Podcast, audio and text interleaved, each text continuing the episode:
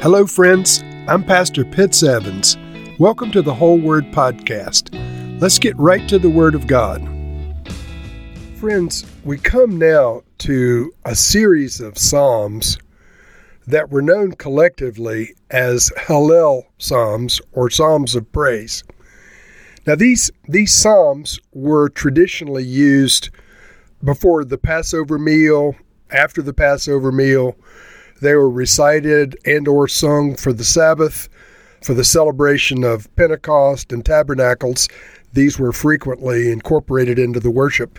And so these um, these psalms were very familiar to observant Jews, not only um, 3,000 years ago when they were written, but even in recent times, these psalms are, are used quite a bit in conjunction with the, the major feasts, Passover, Pentecost, and Tabernacles, along with the observance of the Sabbath. Now, they start with Psalm 113, which is going to be the first one I share today, and then it goes through Psalm 118, so not many. Among these Psalms, there are several that have messianic implications, and I'll point them out as we go.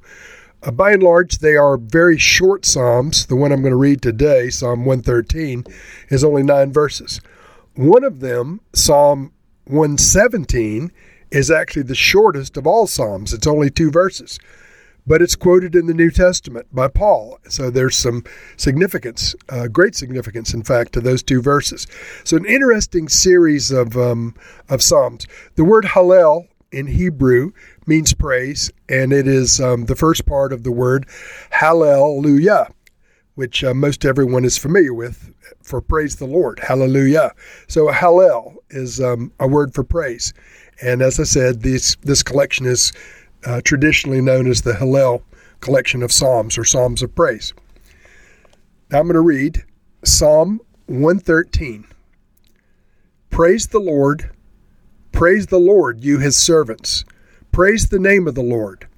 Let the name of the Lord be praised, both now and forevermore. From the rising of the sun to the place where it sets, the name of the Lord is to be praised. The Lord is exalted over all the nations, his glory above the heavens. Who is like the Lord our God, the one who sits enthroned on high, who stoops down to look on the heavens and the earth? He raises the poor from the dust and lifts the needy from the ash heap. He seats them with princes, with the princes of his people. He settles the childless woman in her home as a happy mother of children. Praise the Lord. And so it begins and ends with um, the words praise the Lord in English. And of course, in, in Hebrew, it begins and ends with hallelujah. And so it, it opens with um, a brief exhortation to praise. Uh, praise the Lord, you his servants. Praise the name of the Lord. And that could be a, a prefix for about any psalm, I suppose. And then it goes on and offers a wish prayer uh, for mankind to universally praise the Lord. Verse 2 Let the name of the Lord be praised, both now and forevermore. From the rising of the sun to the place where it sets. The name of the Lord is to be praised. And so we, we concur with that.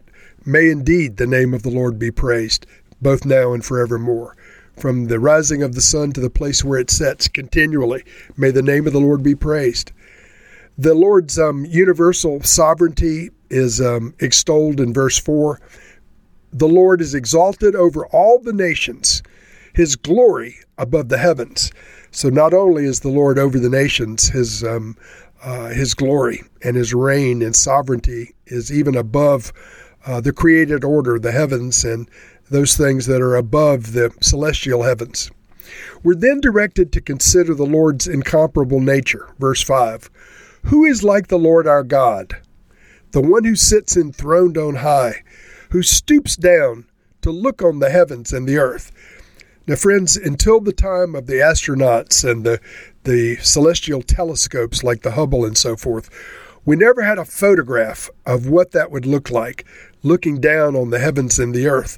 But our God has seen that from the beginning of the created order. He sits enthroned on high. He stoops down to look on the heavens and the earth. And so perhaps you've seen some of those photographs down through the years, taken of the earth from a distance from out in space The viewpoint of the Lord uh, for our earth and for all of the created order is from the most distant position in the universe and beyond to the smallest portion of matter, whatever exists in the composition of matter. He sees it all in an instant, continually. The Lord is um, incomparable in the way that He relates to us and His position to our nature and our the creation around us. The Lord is also gracious to the poor, the psalmist reminds us in verse 7.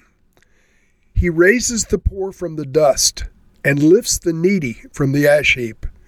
He seats them with princes, with the princes of his people. And so the Lord is not only the Lord of of all creation sitting above the heavens and the earth. He's concerned with each individual life. He's concerned with your life. He's concerned about poverty. He's concerned about um, dejection and depression. Sitting in the ash heap implies a measure of dejection or, or perhaps even depression. And he takes those people and he elevates their status. The psalmist says he seats them with princes. The Lord is the provider for all of his children, and it closes with a, a reference to the Lord um, blessing women who are childless. You have to remember this was a, a huge thing culturally in the day it was written. And even today, a lot of women do not feel uh, that they've had a fulfilling life unless they have a child. Verse 9 He settles the childless woman in her home as a happy mother of children. And it closes with another hallelujah. Praise the Lord. And so, um, a magnificent short psalm. It is certainly a psalm of praise indeed. The author is unknown, but the tenor of this could be David or some of the ones that he trained to worship in the temple. May these words become our own. May we be those who praise the name of the Lord. May we be those who praise the Lord now and forevermore. May we praise him continually and exalt him. He is exalted above the heavens and the earth. We acknowledge you, Lord, as the one who sits on throne, enthroned on high. Lord, you're the one who looks from a great distance at our heavens and our earth from the outside looking in. Lord, we're contained on this little celestial orb. But Lord, nothing in the created order can contain you. And even in your greatness, you're gracious to the poor. You lift us up when we're needy. You lift us up when our hearts are broken. Lord, you seat us with princes. You seat us among your people. You're the provider for us and for our children. Lord, all good things come from you. We bless you now and thank you. In Jesus' name, amen.